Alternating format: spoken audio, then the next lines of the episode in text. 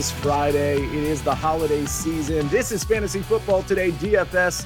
And if it's 11 o'clock, you know it's me. It's Mike McClure talking the main slate on Sunday. We have a nine game main slate, Mike. I got to be honest with you. This is a curious one. Like the last couple of slates, and this is partly because we have games on Saturday, we have games, a few games on on Monday. So this is one of those slates where I think it's advantageous to us because there's not a lot of obvious plays, right? Yeah, I think there's not. There are definitely a few obvious, but not a ton of obvious. Uh, I like it anytime we can condense the player pool just a little bit. Uh, mm-hmm. I, I, think it. You know, if you're very sure of where you want to go, you want as few options as possible. You don't want to give, you know, introduce more variants and allow other people other opportunities. So I like this kind of slate um, when we get this late in the year, when we start to get Saturday games, things like that. I think it's fantastic for main slate DFS. Yeah, and I'll say this when it comes to obvious plays, I agree with you. There are some obvious plays, but I think what I was getting at is from a stacking standpoint, I think there's a lot of different directions you can go and, and justify some low end plays, some high end plays, and some medium range plays. So I'm actually really curious to get your opinion uh, on all of those as we kind of get through this. By the way, we have, of course, the nine game slate. I just created the FFT DFS contest for that one. I created it a little late because we also had the Saturday contest going. So just keep in mind, I just tweeted it out. The main account might retweet it as well. The Saturday contest, which is about half full, and I literally just tweeted out the Sunday contest, which I just started. So if you could just go to my Twitter account, or it'll be in the podcast description or the YouTube description, it might even be thrown into the chat here. Go ahead and register for both of those. It's 150 um, per contest. I lowered it from 200 to 150. Um, so definitely five bucks for for each contest. Try to register for that short slate and then this bigger nine game slate. By the way, before we get to Lions Vikings, Grayson, Mike, he says he knows you're sweating an 11 o'clock game, which literally just tipped off. He says, if we get any live betting opportunities, uh, please let us know, is basically what he says. Um, and Haas says, I was the show's first like today, Sia. Will you call me Santa Claus on air as a Christmas gift? I think I just did, Haas. And thank you for being the first like and hopefully not the last like. Everybody in the chat, please always hit the like button right when you get in here. Santa Claus, indeed. Claus, indeed. All right. Let's go to Lions minus three at the Vikings, the 47 point total. I think this one has a lot of intrigue, Mike. I mean, obviously, we know Jared Goff in a dome environment can absolutely go off. I mean, granted, this Vikings defense, it can be formidable, but if Goff gets some time to get to his receivers, which he might not have, but if he gets some time to get to his receivers, I think it's a great game environment for Jared Goff who may not be super popular on this slate. On the other side of the ball, though, Mike, Nick Mullens at 5,300. I mean, we saw him sling it last week, and I don't think this coaching staff, we saw it with Joshua Dobbs too. They're not afraid to let their gunslingers sling. So at Mullens at 5,300, and you look at, let's, let's say, for example, Justin Jefferson at 8,100, that is a pretty cost effective stack when you consider the 5,300 and, and the 8,100 there. There's a lot to love in this game. Obviously, the Detroit running backs, Ty Chandler's only 5,600. He's going to get all the work. Are you deeply immersed in this game? I am, Sia. I think this game's fantastic. You know, we talk about it all the time. You want to back Detroit when they're playing indoors in a dome, much like the Rams we saw last night. Those are two offenses that really get going when they play in controlled environments love that spot for Nick Mullens, frankly, getting to play in a controlled environment. I think that's going to help him as well. Uh, so I think this game has got some sneaky shootout potential, a lot of big playability on both sides. I will be stacking it for sure. Uh, I like Nick Mullens. Uh, it's hard not to at the price point, really, at 5,300. Ty Chandler in the running back, uh, pretty clear that he has earned the role already. Um, you know, you do have some concern if Mattison is ultimately able to go. He did not practice yesterday.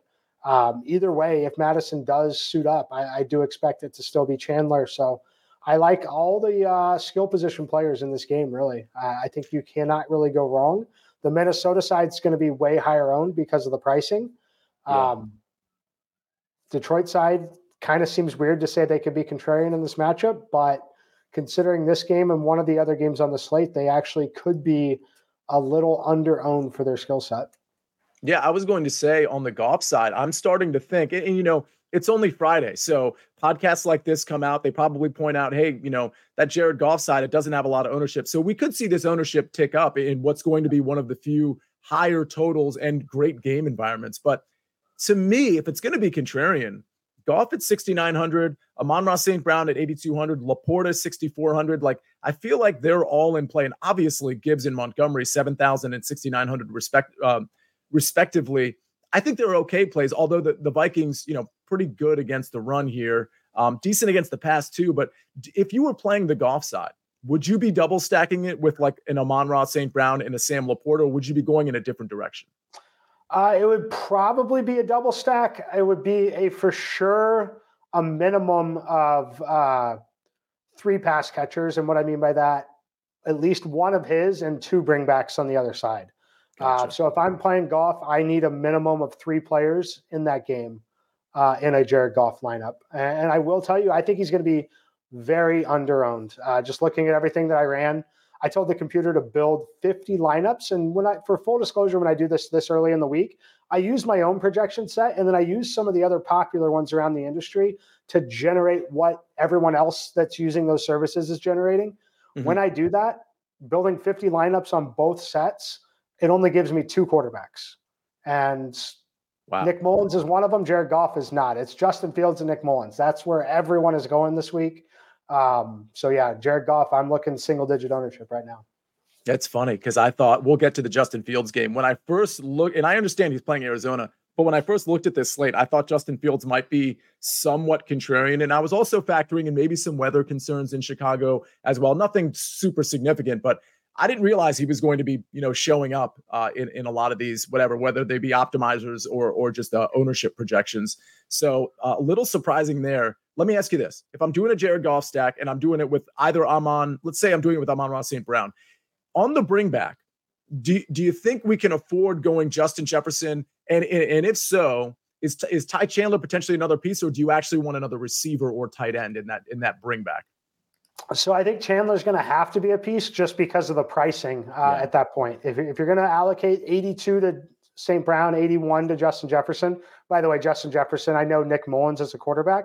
He, he looks fantastic. He should not be cheaper than a Amon St. Brown. It's it's kind of a free square this week, in my opinion. So yeah. Um, but yeah, you're going to need Ty Chandler just because of uh, some of the pricing um, at 5600, especially if Mattison is out. It's nearly a free square he's been heavily involved in the passing game, really. Uh, you know, seeing three, four targets, I think that would continue in this game. So, yeah, if you're going to build a Goff Amon Ra lineup, I think the start of it would be Goff, Chandler, Amon Ra St. Brown, Justin Jefferson.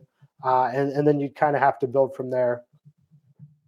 This is the first time I'm doing this, Mike, on the fly. And sorry, Zach, for doing this to you. By the way, we got Zach producing today, doing a great job. If you're if you're listening to this, just know that what Zach's really doing is every game he's pulling up the DraftKings screen for that uh, individual game, and he's pulling up box scores and game game logs, things of that nature, which is I think super helpful, hopefully for the viewers that are watching, uh, including uh, Haslin Roberts, who says the absolute best DFS podcast, and nothing comes close. I I cannot necessarily um, verify that objectively, but I, I, appreciate your opinion, and I hope uh, that is true for a lot of people. Okay, yeah, just just like I said, Zach, I'm changing my stack on my cheat sheet, uh, and so I'll, I'll, I'll update that. Sorry about that uh, last minute change. Okay, are we done with Lions Vikings? Let me ask you this before we move on. And again, we're spending a lot of time on this game because this is one of the higher totals, one of the better game environments. Yep. Are Jahmyr Gibbs or David Montgomery entering the conversation for you at all when you generate these lineups? Not for me. Um, normally, I would say, yeah, go for it. But the situation I'd want to deploy those guys would be the situation where it's reversed a little bit, where Goff is the chalk to maybe get away from that while still betting on the team having success. That's where I yeah. really want to pivot. Uh, otherwise, I'm going to take the value at running back. So, uh, you know, I don't want to give out a full lineup here, but just briefly building through it, you could build Goff, Chandler, Breece Hall. Uh, Wilson's been ruled out. Breece Hall is probably going to touch the football a lot. Amon St. Brown, Justin Jefferson, maybe a guy like Elijah Moore, Jets defense. You, like you could build out a very uh, correlated and respectable team still with Goff and Jefferson and Amon So definitely going to be some interesting tournament plays this week.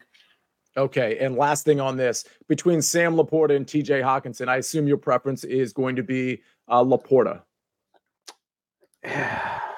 I like both. Um, I actually lean Hockenson currently. Um, I didn't realize he was 600 less. My bad. I thought he was the same price. 5,800 Hockenson, 6,400 LaPorta. So is that part of the reason you're leaning towards Hockenson? Yeah, it's just, I mean, it's all price sensitivity at this point, but it's just slightly to the Hockenson side. Um, if I could see the game going in any particular way, it wouldn't shock me to see an early Mullens turnover uh, and putting Minnesota in that trailing game script. Uh, I know it's projected to be competitive. They're playing at home. It wouldn't shock me if they're down two scores at any point here and, mm-hmm. and working their way back. And that's where I think Hockenson would really, really benefit from having a guy like Justin Jefferson out there. Um, so I do lean Hockenson just slightly.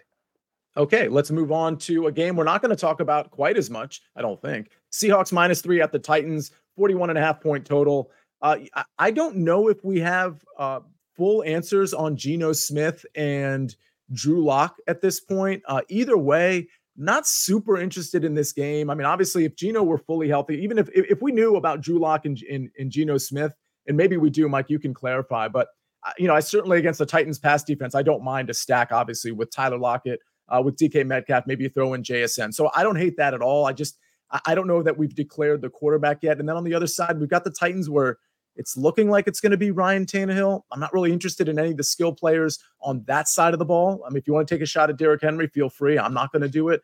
What do you like in this one? Yeah, I, am not going to end up getting to a lot here. Uh, it is going to be Geno Smith. It looks like he's participated okay. fully in practice. Um, frankly, maybe this is not a fair comment to make, but I think he doesn't want to worry about losing his job. I think that he, uh, I don't think he's going to mm-hmm. lose the job to Lock, but Lock has been solid at times. Definitely gives him a uh, a downfield threat at times as well. But Geno Smith's going to play at 5800. He is playable in DFS. Um, they should win this game. The Titans don't have anything to play for. While the Seahawks essentially saved the season with the win over the Eagles, they they do have a lot to play for still.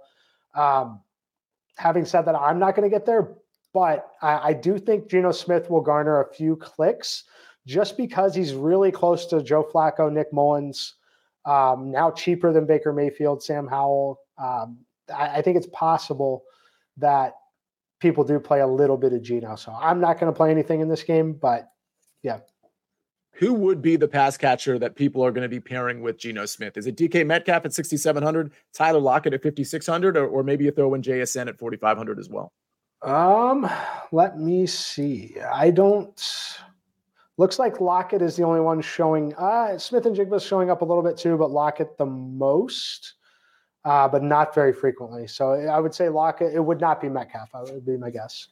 And in spite of the Titans being a pretty good rush defense, Kenneth Walker at 6,200. Any love there? I would imagine he's going to be slightly contrarian, even though perhaps, in my opinion, maybe he shouldn't be. Yeah, very contrarian, I think. Um, just looking at some of the running back stuff, I think Ty Chandler again is going to be kind of that uh, that free square this week. Uh, I think he's going to be 35% owned. Um, mm-hmm. The guy in that range, there, there's a couple of them actually that I, I, think are super viable. And why I'm not going to be on Walker is going to be Breece Hall and Bijan Robinson. Uh, Breece, gotcha. again, quarterback Zach Wilson out playing Washington. Um, Washington still loves to throw, so adds a lot of plays in the game generally.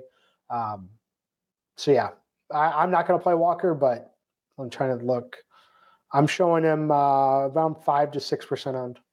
Okay. Uh, interesting contrarian spot there if you think Walker is going to go off. I do think we're going to see a continued disparity in the touches between Zach Charbonnet and uh, Kenneth Walker in favor of Kenneth Walker, of course. All right, let's go to Colts plus two and a half at the Falcons. Uh, certainly a decent game environment. Uh, then you talk about the quarterbacks, and it's interesting because Taylor Heinicke is going to be the quarterback for the Falcons as a Commanders fan. Um, pretty big fan of Taylor Heinicke, but I don't know that I'm a fan of him from a DFS standpoint. We have Minshew at 5900 so his price is starting to get to a point where it's like all right well i don't know i don't know that i want to play the yolo minshew thing because now we're, we're like we're approaching 6000 here michael pittman does look like he's going to play he's 7400 jonathan taylor um i'm guessing is going to be a little popular here especially if zach moss is out but we don't i don't know that we know whether zach moss is definitely playing or not but jonathan taylor at 7200 certainly seems pretty valuable there coming back from the uh, thumb injury other than that, I Drake London 5100 uh, Pitts at 4000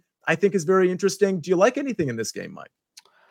You know, I've got some interest in Bijan Robinson. I know that that uh, not fun for a lot of people. The volume is certainly frustrating at times. Uh, however, I do like this matchup for him. So he's, you know, in my player pool. I totally get people wanting to exit out and just not uh, not really mess with that situation. Um, again, it's very very frustrating for sure. Uh, I think the talent is still there. It's somewhat priced in. So if you want to play Jonathan Taylor, I think that's fine too. Uh, do need to clarify quickly. Yeah, Moss didn't practice. I, I would guess he doesn't play. Um, as far as Taylor, I really just don't know what the volume is going to be. I know they may have to go there. Um, yeah, I.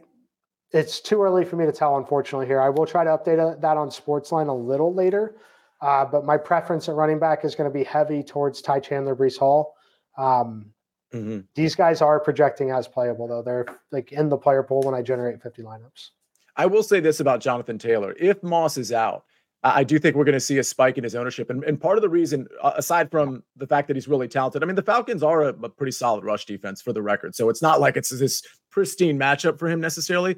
But I do think he gets a lot of volume, partly because we are talking about a thumb injury. It's not like one of those Aaron Jones situations or or or just a situation where he wasn't able to sort of rehab like his body uh, and, and stay in shape while he was nursing the thumb injury. Like typically with those types of injuries, you're staying in shape. The reps aren't going to be as big of a deal. So um, interesting play, Jonathan Taylor. We know his spike game potential. Did we miss anybody in this game, or are you kind of moving on from it? We're, we're not doing Minshew, and are we doing Pittman, who looks like he's going to play? Yeah, that's what I wanted to mention with Pittman. I, I think that the situation where I, I fully expect him to go. Um, mm-hmm. Once you participate after the concussion, you're generally going to play. Um, if he, for some reason, wasn't going to play, that's when I think we'd see a massive spike in Taylor's workload uh, and ownership. So, as of right now, neither one of them will be a core piece. Both are fringe playable for me.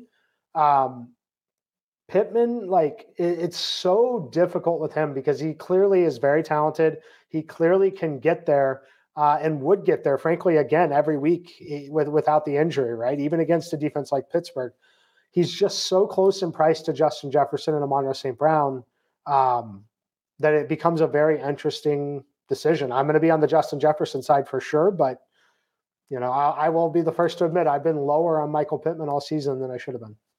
Yeah, and this is one of those situations where Pittman might end up, believe it or not, in spite of all the work he's been getting. And again, the box score would have looked a lot different last week. Would have looked similar to the three games prior, which is an amazing box score. With how good he's been, it'll be interesting to see if ownership is down on him because I will be very happy to pivot off of, let's say, Justin Jefferson uh, to Michael Pittman. And maybe I take pieces from that game still, but it's not the Justin Jefferson piece. And I get Pittman with 11 yeah. targets, catching nine of them for, you know, 110 yards and a touchdown. So interesting game, good game environment there. Let's move on. If you have questions about any of these games, because we're not like literally covering every single player, that would be a two-hour show. So if we miss somebody, um, go ahead and, and ask us a question. We're happy to answer it. Uh, Haslam, yeah, we we put. Well, let's say it again because we have it up on the screen. He says the absolute best DFS podcast, and nothing comes close. Um, and let's see, uh, were there other questions? I don't think we have any other questions yet about the DFS slate. So we can move on to Packers minus four and a half at the Panthers. So I think there are a couple interesting plays in this one. Speaking of chalky running backs, well, I don't know that these are going to be chalky running backs, actually. In fact, I think they're going to be one's going to be a little chalky, one's going to be a little contrarian. But the pieces I want from this game, one, I think I want Dontayvion Wicks. I know Jayden Reed probably in the conversation as well. Uh, I think he's healthy enough to play. I know he might have had a limited practice earlier in the week, but Dontayvion Wicks really showed out last week, and, and Romeo Doubs was like nowhere to be seen. So I thought Wicks was going to be nursing an injury. I thought Doubs might have a bigger role, but Wicks was awesome. So I like him at 4,300, but I also like Aaron Jones at 6,400. I think he's going to be contrarian. I think he's really sneaky, especially when we consider the the guys that are around Aaron Jones that, that we've already talked about, whether it's Breece Hall or Bijan Robinson, like people are going to be going that direction. I think if AJ Dillon is out, which we don't know for sure yet, I think Jones could be in for a lot of work. It's a gamble because we know how injury prone he's been this season. I like him. I like Chuba Hubbard at 5,700. I like Dontayvion Wicks, and then I'm out on this one. What do you think about this game? Yeah, I think you nailed it. Um, you know, if Jayden Reed was going to play, I like him. I don't know that he's going to play, unfortunately. Um, if he does, this might be a time where I think we do pivot to Wicks with him in. Uh, I'm always a little skeptical when it's multiple things that are keeping you on the injury report, right? So he's mm-hmm. dealing with the chest injury and the toe. Uh, two possible things that uh, you know you're using the toe obviously on every play. With the chest, you're getting hit. Um, He did not practice at all yesterday. So it'll be very interesting to see. Like I know he wants to be out there. Maybe he will be still. Um, definitely projects as one of those situations where he could be out there and be right back off the field very quickly to me. So I, I do like Wicks either way. Um, as far as the running backs, I, I think Chuba Hubbard is going to be somewhat popular. I like him. I'm not going to touch the Green Bay situation unless we get a ton more clarity. And mm-hmm. the situation in which I would be interested in the Green Bay spot would likely be something like Jayden Reed's out for sure, AJ Dillon's out for sure, and we really remove some of those guys that can touch the football around the line of scrimmage. Yeah, uh, if you remember, that's why we like Jayden Reed so much, right? Is he he's very involved around the line of scrimmage. If we remove those pieces, then I could start to get interested. Um, as of right now, it's the guy you called out. I think Wicks is probably the best value play here. Yeah, Wicks for sure. I think keep an eye on Chuba Hubbard, but specifically keep an eye on Aaron Jones because I think no matter what, he's going to be relatively contrarian. And again, th- this is one of those where you're looking for the spike game, but the floor might be, you know, lower than we want it to be with Aaron Jones, considering how this season has gone for him. But again, there's a lot of contrarian plays, I think, at the running back position that have tremendous upside. And I, I don't yeah. think we see that on every slate. I, I just think there's in that 6K range, even the high 5K range. I think there's a lot of guys you can pivot from onto uh, lower owned players. All right, let's go to speaking of pivoting, let's pivot to Browns minus two and a half at the Texans. Um, interesting game. It looks like it's going to be Case Keenum again. It looks like it's going to be, of course, Joe Flacco for the Browns. I'm not super interested in much in this game. I do think, speaking of running backs that get a lot of volume, here's another one Devin Singletary. He is the RB1. It's it's really not a shared backfield with Dameon Pierce. So Singletary really getting a lot of those touches, if not all of those touches, frankly. Uh, I don't know that I want to play anything on the Case Keenum side. We'll have to see if Nico Collins is going to play. Noah Brown's certainly going to play. Dalton Schultz. The Flacco side, I think, might be interesting, but I think this Texans defense is pretty good. So, Mike, I'm kind of out on this game. I would consider Singletary, but I don't think I'm going to get there with so many other running backs that I love. So, this is one of those games I'm just not going to get any pieces of. How about you? Yeah, I'm so torn on this game, Sia. I really I want to have a Joe Flacco lineup. I am questionable on how good Houston's defense is. I think they're okay. Yeah. Um, I also think that they've kind of benefited from a soft schedule, if I'm being mm-hmm. honest. Mm-hmm. Um, so for, first of all, the Titans, that offense is not good. They the Texans defense looked good there, but that Texan Titans offense is not uh, not great. So Singletary is probably the most interesting call out because the volume is absurd. Like it's very possible uh, he touches the football 30 times again. Like it's incredibly possible. In which case he'd be right there and probably the ultimate pivot from a guy like Chandler or playing him alongside of him. Um, with Case Keenum in, Keenum's going to be looking to get rid of that football as quickly as he can. Uh, I think he's going to dump passes again to Singletary. So I, I like that.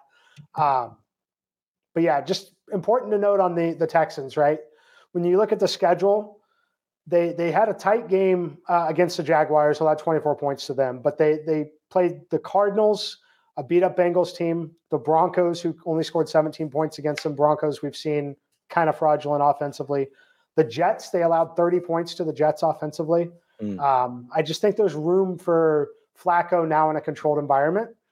Uh, the other thing that is fascinating to me uh, with Flacco is, is, the pass volume. They're letting the guy sling it for sure. Yeah. Uh, he's thrown no fewer than 44 passes in a start this year.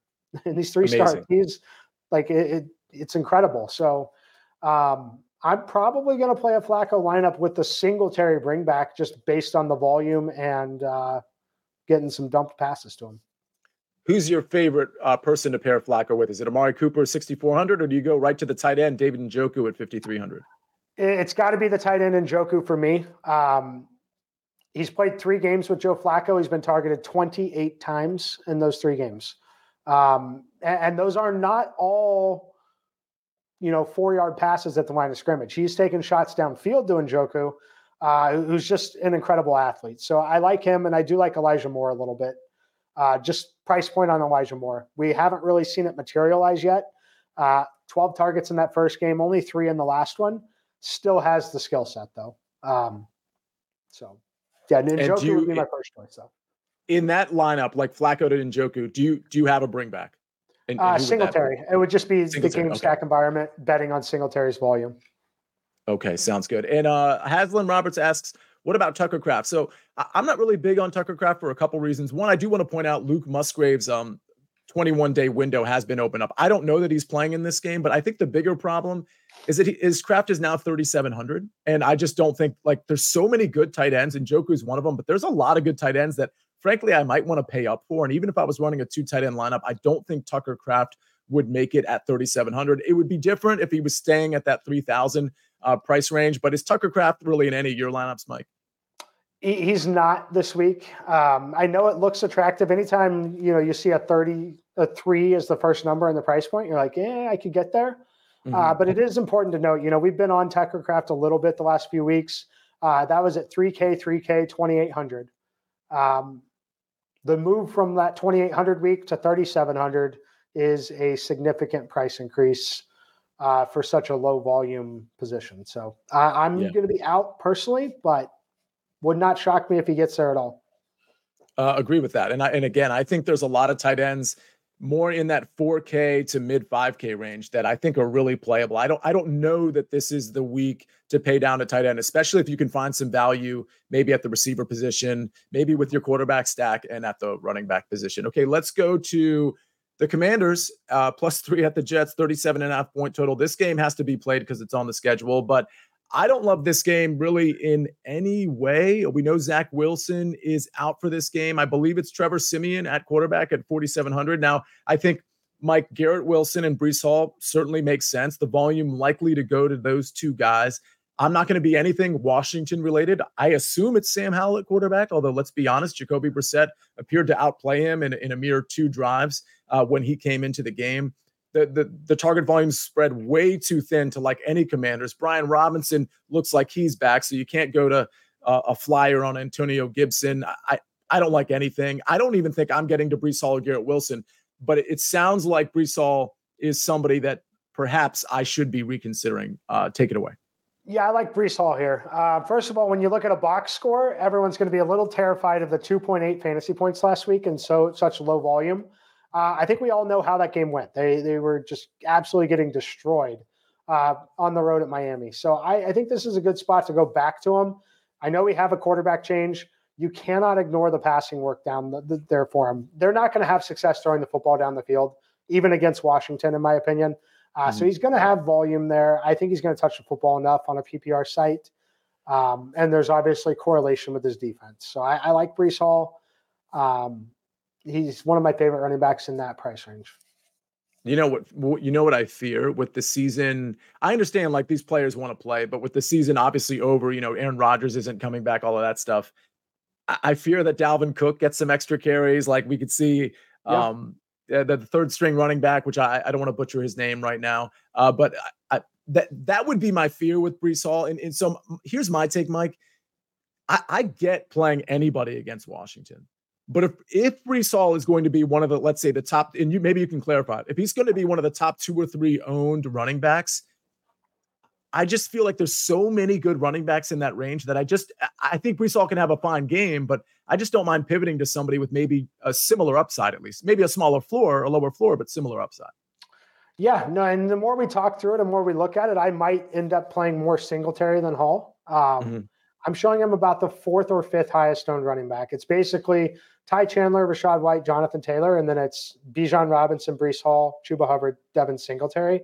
That bunch of Robinson, Hall, Hubbard, and Singletary is going to move a bit uh, over the next 48 hours, essentially, based off podcasts like this, things like that. Um, I might be moving more towards Singletary interesting that Rachaad White at 7400 is still garnering that type of attention. And I'm not I'm not necessarily saying he shouldn't because he's been a beast, uh, which I never thought I would say, by the way. Um, but it's a really good transition to what is going to be the first game of the four o'clock slate, which we're going to get to right after a message from our partners. All right. If you're a fan of the show, you know right after the four o'clock slate, we do our cheat sheets and Mike's top three at each position, which we'll we'll touch on maybe some of the cash game options for your cash game lineups if, if you're playing cash games uh, this week in week 16 as well. Also, if you're a fan of the show, you probably have already hit the like button. Really appreciate that. We've had a couple reviews come down over the last couple of days, which we absolutely appreciate. Mike complimenting you. I think one person, unless I'm confusing this for Twitter, one person said he's he's using your info and he's he's he's been hitting big. That might have been a Twitter comment actually. And then there was one uh, complimenting Meg Schaup, who of course is on our Tuesday show. On our Tuesday show, 405 Jaguars plus three at the Buccaneers, 41 and a half to, uh, point total it doesn't look like Trevor Lawrence is going to go unless a report has come out this morning, but it looks like concussion protocol. I know he didn't practice yesterday. It's looking like CJ Beathard may be the guy. He's 5,100 for the record. Uh, Baker on the other side, I think it's a pretty good matchup. Listen, Jaguars can be exposed through the air uh, for sure, certainly more through the air than through the ground. And Baker's been pretty good. So I, I think Baker at 6,200 and you know, Mike Evans, uh, Chris Godwin, who kind of exploded last week. Finally, he's 6,200. Maybe we chase those points since we know the talent that Chris Godwin is. I'm not interested in a stack either way here, Mike, but I do think maybe it's now time to pivot from Mike Evans to a very reasonably priced Chris Godwin at 6,200. Otherwise, I think I'm out, including out on Rachaad White. What say you on this game? Yeah, I'm mostly going to be out on the game. I do think Mike Evans is interesting. I just think he's going to go a little under owned here. And the reason for it, uh, you know, Pittman's probably going to play. And then you've the, the price point's just so close to Amon St. Brown and Justin Jefferson uh, in what I believe to be a far superior game environment. So yeah. I, I like Mike Evans a little bit as a contrarian play, but mostly off of this. I'm going to fade Rachaad White again at the price point. I'm probably going to regret it on Sunday afternoon. Um, as far as Trevor Lawrence, I think he's going to play. Okay, fair um, enough. He's been. He, he looks like he's going to practice. He's got this streak where he's never missed a start, and mm. they make such a big deal about it that I, I think that uh, he's going to force his way out there on the field again. So concussion and the ankle he's going to practice today, or at least supposedly he's going to. Um, I think he ultimately plays again, just like a couple weeks ago where we thought there's no way he plays, mm-hmm. uh, and he did. I, I think we see the same thing again. Let me ask you this because if you're looking for value on this slate, it doesn't look. We know Christian Kirk is out. Uh, it doesn't look like Zay Jones is going to play. That's my impression right now. Again, these things can change we've got Calvin Ridley at 6,300, but then Parker Washington at 3,800. We saw Jamal Agnew get loose last week at 3,400. You know, this is one of those punts where it could really burn you because Jamal Agnew, even with two leading receivers out, he's just not going to get a ton of volume. But I'm just wondering if you'd consider maybe one of these puntish options like Parker Washington or Jamal Agnew if you're looking for value, or is there just value somewhere else? I think there's value somewhere else, and I think that it's it's definitely forcing it. Um, mm. You know, Agnew's always tough because every time the Jags are on prime time, I get to play Agnew at like 800 bucks in DFS on a showdown slate, and it's mm-hmm. fantastic. Mm. Like we love it, right? Because uh, we're only competing for for points in, in, one single game. Now you're doing it on a nine game slate. Um, I can't, you know, when we play a showdown slate and we think he's going to touch the football two times, we're like, yes, sign me up. Like my $800 player is going to touch the football. Like, let's do this. Not not the case here at 3400. I think it's just the volume isn't there. The slate is too big. There are a plethora of plays across the board that are less than a thousand dollars more than him that are viable. Um, while he's a freak athlete, has a ton of upside, I'm going to stay away from it. Um, yeah, I'm going to stay away from this game. And are you in or out on a $7,400 Rachaad White? I'm out. I'm yeah, completely out. Uh, we've talked about the running backs we like. The quarterback situation, like the, the build for me is relatively simple this week. I, am paying down at quarterback. I'm paying down at two running backs, uh, and, and, I'm paying up at wide receiver. Like I'm getting the stud wide receivers uh, that exist, and that that's how I'm building. Okay, well, there's one quarterback that I think you're willing to pay up a little bit more for. He's kind of in the mid range here in terms of pricing, maybe a little above the mid range here, but Justin Fields is 7,100 and he hosts uh, with the Bears. He hosts the Arizona Cardinals. It's a four and a half point spread here, 43 point total. I liked Justin Fields as I what I thought was going to be a contrarian play. It doesn't look like that's necessarily going to be the case. I like a Fields DJ Moore stack against this Arizona defense that can't create any pressure. Really bad against the pass. If you don't create pressure on Justin Fields, he usually can um, really put up some numbers. So I think he's going to put up numbers with his legs and his arms, still trying to prove himself as the QB1 for the Chicago Bears. I think he can run this back with Trey McBride and pretty much nobody else. I think James Conner is at least interesting because he's been uh, surprisingly good over the last couple of weeks. But Trey McBride at 5,700, I, I still think that's that's still too low on him. He's got a 30% target share. So let me ask you this Fields, DJ Moore, McBride, bring back, and you're out. How does that sound to you? Uh, it sounds good. Sounds good. I, I McBride, I keep wanting to to be off. Um, he's fantastic, frankly. Um, I love love DJ Moore and I love Justin Fields. So I love love that stack and any sort of bring back. Uh, I think that's where I'd play it. What I would say there is I'm only playing McBride if it is a Justin Fields lineup. I'm not going to play gotcha. McBride at that price point uh, as a standalone play this week. It would just be as part of a stack. Okay, that's good to know. And when we get to your top three, we'll get uh, an idea of who your standalone tight ends are because uh, they are not named uh, Trey McBride. So again, Mike is playing Trey McBride in Justin Fields stack. Is there is there anybody else on either side of the ball uh, that you're going to be uh, considering in this game? Um, I mean, I'll always want to consider Cole Kmet. It's just a matter of is he going to be out there? He's a limited participation in practice yesterday. That tells me he probably is going to make it work. Mm-hmm. Um, he's someone that, considering the matchups at times, like I, I think he's got some sneaky potential. Um, he, has been targeted seven times in each of the last three games. Uh, it works, you know. So I, I like Cole Kmet a little bit as long as he's out there. Okay, well, that game is at 425 Arizona Chicago. Again, it's one of three games on the, the four o'clock slate. The next 425 game is Cowboys plus one and a half at the Dolphins. Now, this total is still in that 50, I should say it's about 51 now, 51, 51 and a half. It's going up a little bit here. Cowboys a slight dog. Mike, this is obviously the game that a lot of people are going to be focused on because it has the highest total, but it, it's it's not that much higher than let's say the, the Detroit game that we led this show off with. With that said, I wonder how popular either of these quarterbacks are. Uh, Dak Prescott at 7,900, Tua Tagovailoa at 7,800. I'm curious how you're playing this game because it doesn't sound like like we've gone through all the games so far. This is the ninth game before we get to our cheat sheet in your top three. It doesn't sound like the way you're building, you're going to have any pieces of this game. What say you?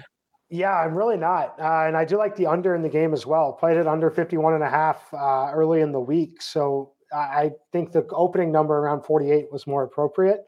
Um, it's tough to get there because of the price points. Uh, and frankly, the targets, while what we generally look for is we want condensed target shares.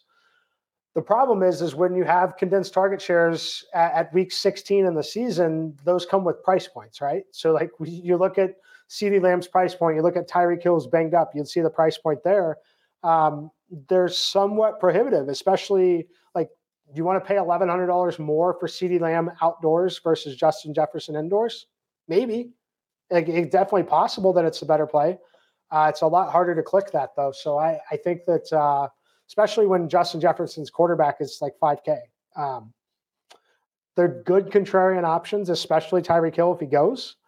I just the price points are so prohibitive that I'm likely going to be out on it. Um, yeah, I'm likely going to be out on it.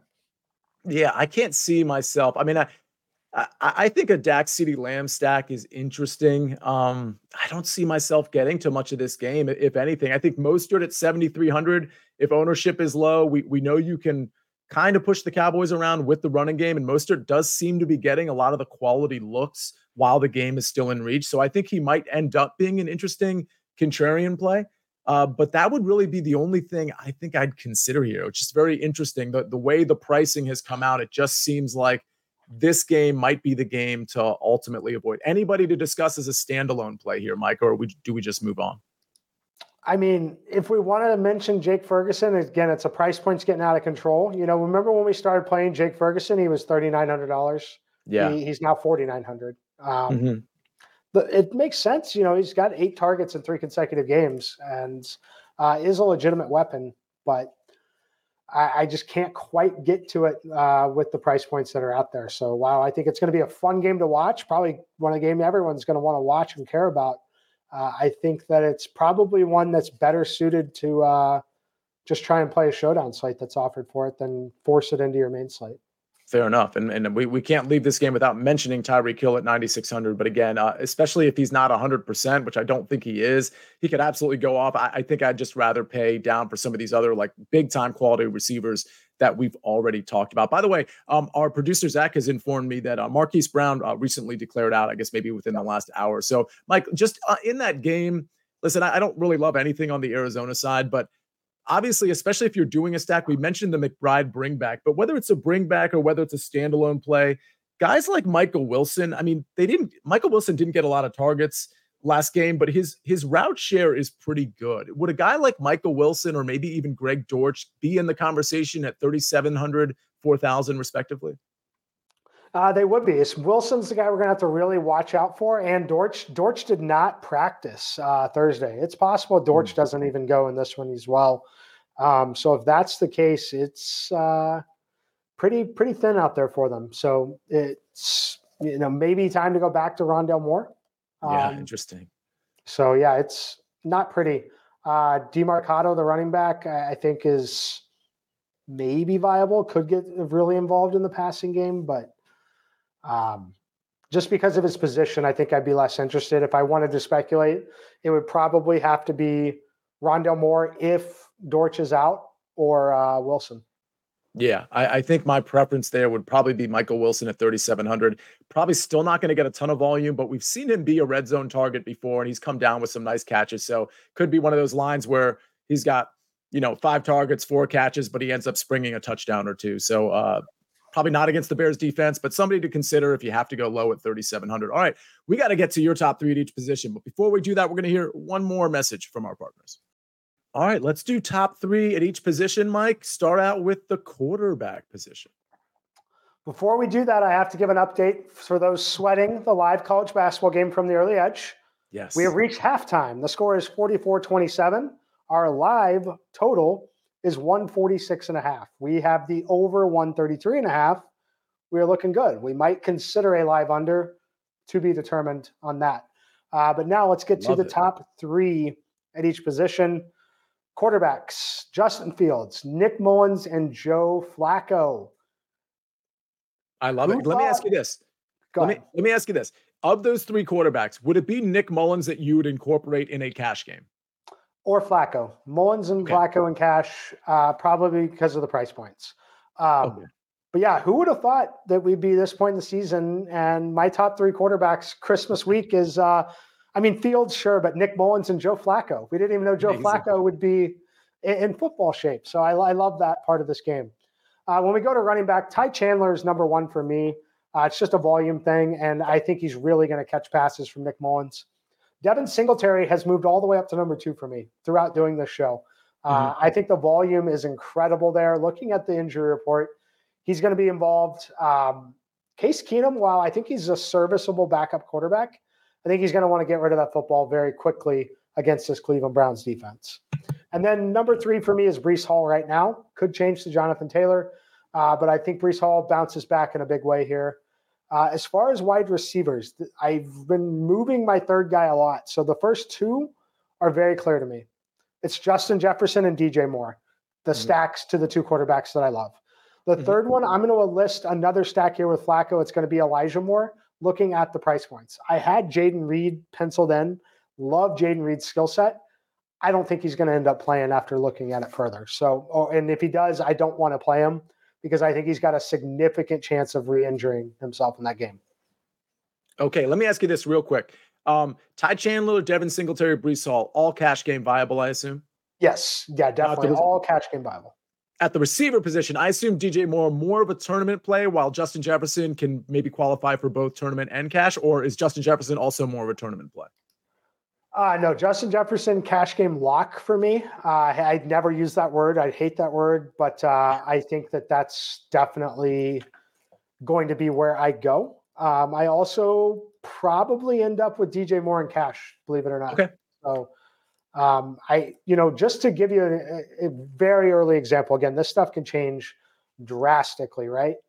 Um, I mean, I, I I'll tell you right now, I love. I'm just going to give you a whole lineup, and if it wins, you can thank me later, right? Nick Mullens, Ty Chandler, Devin Singletary, DJ Moore, Amon-Ra St. Brown, Justin Jefferson, Chig Okonkwo, Elijah Moore, the Jets defense, which is correlated uh, with Breece Hall, who were not playing and, and we're playing Devin Singletary instead. Like you can get Amon-Ra St. Brown, Justin Jefferson, DJ Moore, the two running backs at massive volume, uh, all in the same lineup. So yeah, I think that uh, very cash game viable. Love that. Well, you teased uh, Chig Okonkwo, so go ahead and give me your top three tight ends. Yeah, Chig Okonkwo, just the price point. And look, I think the Titans are going to be trailing a little bit in this game with Seattle. I think they're going to try to win. They don't need to, but I think they're going to try. Uh, he is a big physical presence. Like he he catches passes. He's very quick for a tight end. Um, he's someone I want to use. Next, David Njoku. Going to be stacking him with Joe Flacco. Uh, love the volume. Really hard to argue against that volume. And then Evan Engram. Uh, I think that Trevor Lawrence is going to play. Once again, he's beat up, uh, got the ankle injury. Get rid of the ball quickly. We know that he loves Evan Engram. So that, those are my three tight ends. Love it. Uh, I have a very sad story to share that uh, I, in one of my big fantasy leagues, I missed out on advancing to the final round. We do like two week uh, cumulative scores uh, for one of two rounds, uh, the second round being the Super Bowl round. Anyway, long story short, I subbed in Evan Engram instead of David Njoku. And I would have won my matchup by like a point and a half if I had David Njoku in there. So anyway, I'm still Ouch. kind of feeling that one. Yeah. Uh, anyway, okay. So, but here's my cheat sheet before we get to Mike's uh, Jared Goff. Like, listen, I think this is going to be relatively contrarian, and that's part of the reason I like it. Uh, Jared Goff, 6,900 to Amon-Ra St. Brown, 8,200. My value is going to be Dontayvion Wicks at 4,300. My chalk, Chuba Hubbard at 5,700. But we discussed a lot of sort of chalky plays. I think Devin Singletary, I, I might like even more, but they're certainly on somewhat equal footing. My contrarian play is going to be Aaron Jones at 6,400. I just don't think many people are going to go there. My fade is actually going to be Bijan Robinson. It looks like he's gaining some popularity. I understand why. I just rather in that specific range, very easy for me to pivot off Bijan Robinson and maybe even pivot off Breece Hall for some other contrarian options in tournaments. However, speaking of Breece Hall, I do like him in cash quite a bit. All right, that's my cheat sheet. Mike, what's yours? You know, I wrestled back and forth with Justin Fields or Nick Mullens for the quarterback. I'm going to play both. If you've listened to this podcast, you definitely know that. Uh, I'm listing Justin Fields here. Uh, I think the price points are still doable uh, to make it work. So Justin Fields to DJ Moore, love this particular spot for them. I think they're going to score some points. I think that Arizona can push just enough here. Uh, my value play, Ty Chandler, 5,600, a little more expensive than a typical value play, but it's to really hammer home that it's kind of a free square. Um, you, you, should be playing him, in my opinion. Uh, I, I, think the volume is going to be there. The price point is still great. Chalk play, Justin Jefferson. I think you should play him. He's $8,100 in a dome. He looks good, looks healthy. There's a very, very good chance that they are neutral or trailing that entire game, uh, which, which is going to be fantastic for him. My contrarian play actually goes with my fade. Uh, the contrarian play is Mike Evans. And I say that's contrarian because you've got Tyreek Hill, CeeDee Lamb, Justin Jefferson, DJ Moore, Amon-Ra St. Brown, Michael Pittman, all on this slate. Mike Evans is not going to be super popular. I like him. His teammate Rachaad White is going to be popular because he seems to find the end zone on a long pass play or rush every single week. Uh, and the price point is caught up to it $7,400. Just told you there's free squares at running back. So I am off Rachaad White. Absolutely love it. Uh, and again, Mike Evans, great. I, I, also think Chris Godwin at 6,200, pretty decent value play. Although, listen, we I am chasing points to a degree. Mike Evans is the one that's put up the resume all season. Mike, let me ask you real quick before we get out of here. So we'll spend just a couple minutes on this. Uh, Schaup and I did the Tuesday show. We actually did it Tuesday night. We had it rescheduled. Everybody go back and listen to that. It was a 45 minute show. We really kind of got into roster construction more than anything, more than just picking plays uh, on that on this two game slate for Saturday. Listen, I think a lot of people are going to onslaught the Bills. It makes sense. You know, Josh Allen, uh, James Cook. You could even throw, you know, Stefon Diggs in there, Kincaid, a flyer on Gabe Davis. There's a lot you can do with the Josh Allen stack. My question for you in these last couple minutes is in the Saturday slate, is is it just going to be Josh Allen and just different roster construction with him? Is that how you're playing it? Or are there some stacks where you might be going to either Easton Stick, Mason Rudolph, or Jake Browning? It's predominantly going to be a Josh Allen stack, and it's mostly you kind of mentioned it. You don't need the stack with even another pass catcher. I may not even recommend it. Um, I guess the two recommendations I would make would be a full Bills. So like Allen, Cook, Diggs, and Kincaid would be viable. Um, I think the most viable though is probably just Josh Allen and James Cook, and you're essentially it's more so than any other team really, um, other than Singletary or not Singletary. Murray can snipe a touchdown, of course, um, but generally speaking, with Allen and Cook, you are going to capture exposure to pretty much every offensive point the Bills score. Um, mm-hmm. So that's where I would be most. Uh, and then Tee Higgins, Tyler Boyd. Like if you want to double stack that with Browning, I think that's okay. Then you can run it back with Warren. Otherwise, I think a, a build is likely to include, uh, you know, Josh Allen, Jaylen Warren, James Cook, Stefon Diggs, Tyler Boyd. I think is a a core that kind of gets you started. And, and then after that, I think that the, the Chargers guys are somewhat sneaky with Everett and Palmer. Um, but yeah, you're you're definitely starting with the Bills with Josh Allen and James Cook. Absolutely. And it sounds like I'm about to put a prop in later today on Jaylen Warren. It sounds like you think he could have a pretty good game. He's certainly DFS viable.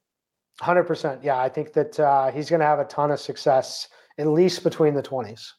Absolutely. All right. Well, stay tuned. If you're not a Sportsline member, uh, by the way, we, we just gave out a promo uh, for Sportsline on the early edge, which Mike and I are on uh, most days, but certainly on Fridays at, at 10 in the morning. But um, 60% off the annual plan if you type in winners as the promo code for Sportsline. The reason I bring that up is because I already put one prop uh, on on the show for for the Sunday slate. I'm going to put on probably five or six before we even get to Saturday and Sunday. So something to keep in mind. All right, everybody, thank you for joining us. This has been Fantasy Football Today, DFS. I think we're going to have a nice weekend. I think that I'm, I'm sort of feeling this discussion. This feels really good. So hopefully everybody has a nice Saturday slate. We have a contest for Sunday slate. We have a contest for. And oh, by the way, there's a Monday slate. I will create a contest for that. I just don't want three contests to be out there. So look out for the for the Monday contest, maybe in like a day or two once we get one of these contests underway. But please, in the YouTube description, in the podcast description, you will see the contest. I also tweeted it out. I think the main Fantasy Football Today account tweeted it out as well. Register for both. Until then, we'll talk to you guys soon. This is Fantasy Football Today, DFS. Have a great weekend.